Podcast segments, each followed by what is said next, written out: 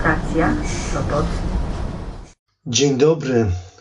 Dobry wieczór, gdziekolwiek i kiedykolwiek zechcielibyście mnie słuchać. Przed mikrofonem nad polskim morzem Piotr Wiktor Lorkowski. Siedzę sobie teraz w swojej pracowni z widokiem na odwilż. Dzień jest bardzo, ale to bardzo mokry, a nade mną wyobraźcie sobie w mieszkaniu kondygnację wyżej zaczęło się życie, bo trzeba powiedzieć, że moja kamienica 120-letnia z górą e, jest na ogół e, bardzo, ale to bardzo cicha i ma się poczucie, że czasem mieszka tutaj więcej duchów niż żywych ludzi, a na pewno mieszka tutaj mnóstwo wspomnień. A ja czasem zastanawiam się, gdzie mnie słuchacie. Może mój głos jest gościem w waszych domach, może towarzyszy wam w pracy, a może towarzyszy wam na spacerze. A to jest 99 odcinek podcastu o poezji nad morzem. I znowu mam przyjemność zaprezentowania poetki, bez której, i tu będzie drobny rym, nad morze obyć się nie może. Joanna Wicherkiewicz. Y, o jej wierszach z tomu Kim jest Zachary głośno, czyli po recenzencku, myślałem już w odcinku 42. Link do tej audycji sprzed dwóch i pół roku można znaleźć wśród notatek do tego właśnie odcinka. A teraz parę słów o tym, czym przekonują do siebie czytelnika wiersze z jej kolejnego tomu zatytułowanego Wielkoludy, wydanego nakładem warszawskiej oficyny Anagram jesienią roku 2022. Pewnie już wiecie z moich recenzji drukowanych tu i ówdzie, że bardzo lubię wiersze poetek dorosłych Między innymi dlatego, że umieją często zastąpić prostą konfesyjność liryką pośrednią, umieją często budować intrygujące, krótkie opowieści, umieją wreszcie, jak bohaterka dzisiejszego odcinka, mówić w imieniu zbiorowości. Umieją zgłębić ogólną, zbiorową, czy też gatunkową, byśmy powiedzieli, kondycję człowieka, jako cząstki społeczeństwa. Można też chyba powiedzieć, że bohaterami tych wierszy, wierszy z najnowszego tomu jesteśmy my wszyscy. Tyle, że tytułowe wielkoludy, czyli możni tego świata, są bohaterami raczej negatywnymi. Po lekturze początkowego i poniekąd tytułowego wiersza wyobrażam ich sobie, jak siedzą sobie w Davos, i potrafią, i tu będzie cytat, pięknie kłamać we wszystkich językach. Ci zaś, których pozostawili na dole, nie mają łatwego życia, bo oni właśnie szczególnie czują, że są wrzuceni między kulturę i naturę. Oni zmagają się ze wszystkim tym, co odczuwają życie i to życie jest dla nich z gruntu niesprawiedliwe.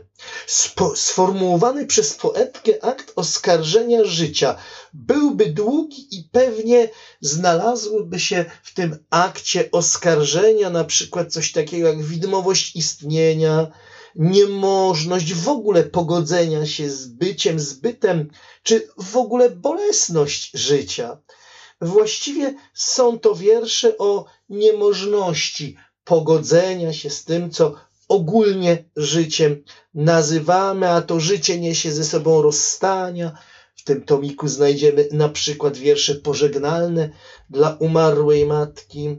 Groza mniej albo bardziej jawnie jest tutaj obecna przez cały czas. Czasem autorka artykuje ją wprost, jak w wierszach pandemicznych, czy też, i to jest bardzo rzecz ciekawa i rzecz rzadka, e, na przykład e, ta groza istnienia przenika rozmyślania poetki nad kapsułą do eutanazji.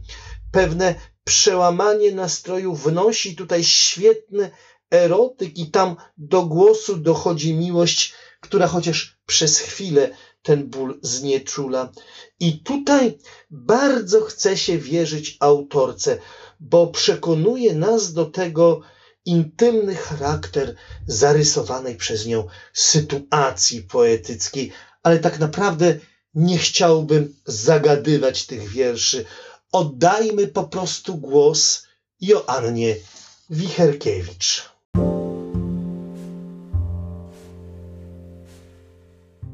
Wielkoludy.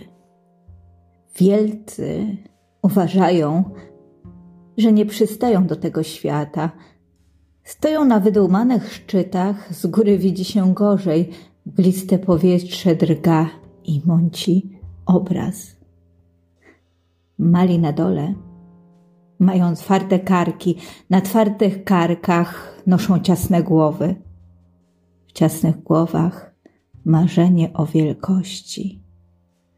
Życie kręci się pomiędzy szczytami, najłatwiej dotrzeć do szczytu głupoty.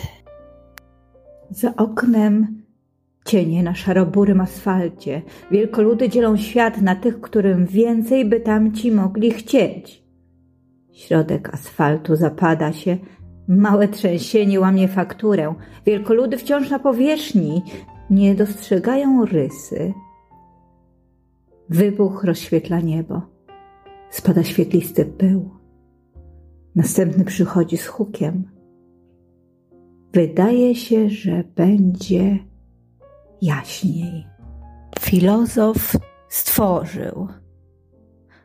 Spontanicznie kreuję materię, znajdują się w niej światy przeciwległe. Reguły wyznaczają proste. W centrum człowiek. Nie pies, koń, wiewiórka, drzewo, lecz człowiek. Ponura cząstka wszechrzeczy, która wyrwała się Twórcy. Lepię go dobrym, mądrym, szczęśliwym. Wyznaczam granice ego, rządza się w nich nie mieści. Niestrudzenie biegnie do doskonałości, a bliżej jest tylko śmierci. Mama nie przychodzi w noc majową ani szadną.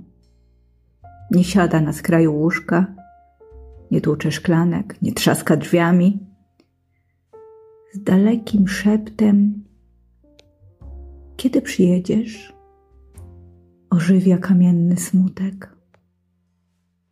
Miele się ten świat tym samym spróchniałym młynie od jaskiń do drapaczy, przez wojny, zarazy, złudzenia wolności igrzysk i chleba. Wrzask dosięga skrzydeł. Zamęt, chaos, nieład, bałagan, bałagan, nieład, chaos, zamęt. Świszcze czas. Dla mnie, o mnie, przeze mnie, ze mną, ja, ja. Zgrzytają w kole znajome treści. Boję się, że przyjdą zabiorą ostatnie ziarno. Szeleszczą jeszcze uśmiechy, lecz już zaczyna pachnieć marmurem. Robi się jakoś niezręcznie. Patrzymy w tym samym mrocznym kierunku, oddaleni kilometrami bólu, a jakże bliscy w cichym smutku. Widzimy inaczej – czas, który się nie wydarzył, choć wydarzyć powinien. I nie możemy nic oprócz pamięci. Toniemy w drżącej kropli, matowi bezwonni. Wypieramy bełkot rzeki. Stabilne wydaje się dno, no ale to bzdura. Dno jest początkiem kolejnego bezmiaru. Biegłam już y, po tytuł Matki Roku, Żony Stulecia, Pracownicy Miesiąca. Chowam się w Twoich ramionach, przed świtem, w którym nie ma miejsca na bezradność. Potrzebuję łez i oczyszczenia. Pozwolę sobie na słabość, zanim dogonię śmierć. Erotyk. W nasz dom wszedł ból. Zapala lampę wczesnym rankiem, nie szanuje snu. Ukryci w ramionach wyrzucamy nieporadne uśmiechy. Chcemy zakotwiczyć szczęście, miłość. Najpiękniejsze znieczulenie. Szepczesz. Wierzę. Malec rozbija atomy. Chaos wypełnia mu żyły. Dyletancką ręką opisuje ujemne i dodatnie skutki współistnienia ładunków przeciwstawnych. Nieposłuszne słowa przywołuje do porządku. Rozgryza język matematyki, krwawi, czuje się głupcem, słabouszem, nieudacznikiem. Wyraz nienawiść odmienia przez udręczone dni. Odepchnięty od stada, przywiązany do miejsca, które daje bezpieczny cień, wysiaduje samotność. Ten żałosny chłopiec stanie się kiedyś niebezpiecznym dorosłym. Gdy będzie tylko mógł, puści z dymem niedołężne dzieciństwo, a z nim nieświadomą teraźniejszość. Bądź uważny. Dziękuję poetce za obecność w tej audycji. Nie ukrywam, że na tej obecności bardzo mi zależało, a trochę materiałów związanych z jej dorobkiem, z jej działalnością każdy z moich słuchaczy znajdzie pod linkami załączonymi do tego odcinka. No i oczywiście podziękowania za czas i uwagę dla wszystkich słuchaczy w każdym zakątku internetu. Ogromnie się cieszę, że całkiem spore grono obserwuje mnie na Facebooku, na Instagramie. Powolutku tworzy się tam wspólnota ludzi piszących i czytających wiersze. Witam oczywiście nowych słuchaczy, nowe osoby, które zechciały się do nadmorskiej facebookowej grupy przyłączyć. Wszystkich zachęcam do komentowania, do subskrybowania, do lajkowania i wreszcie do opowiadania o nadmorzu tym, którzy są zainteresowani poezją. A jeśli macie ochotę, napiszcie proszę w komentarzach, jakim czynnościom czy zajęciom towarzyszy mój głos. Ze swojej pracowni w Sopocie wszystkich słuchaczy pozdrawia Piotr Wiktor Lorkowski. Niech sprzyja Wam muza.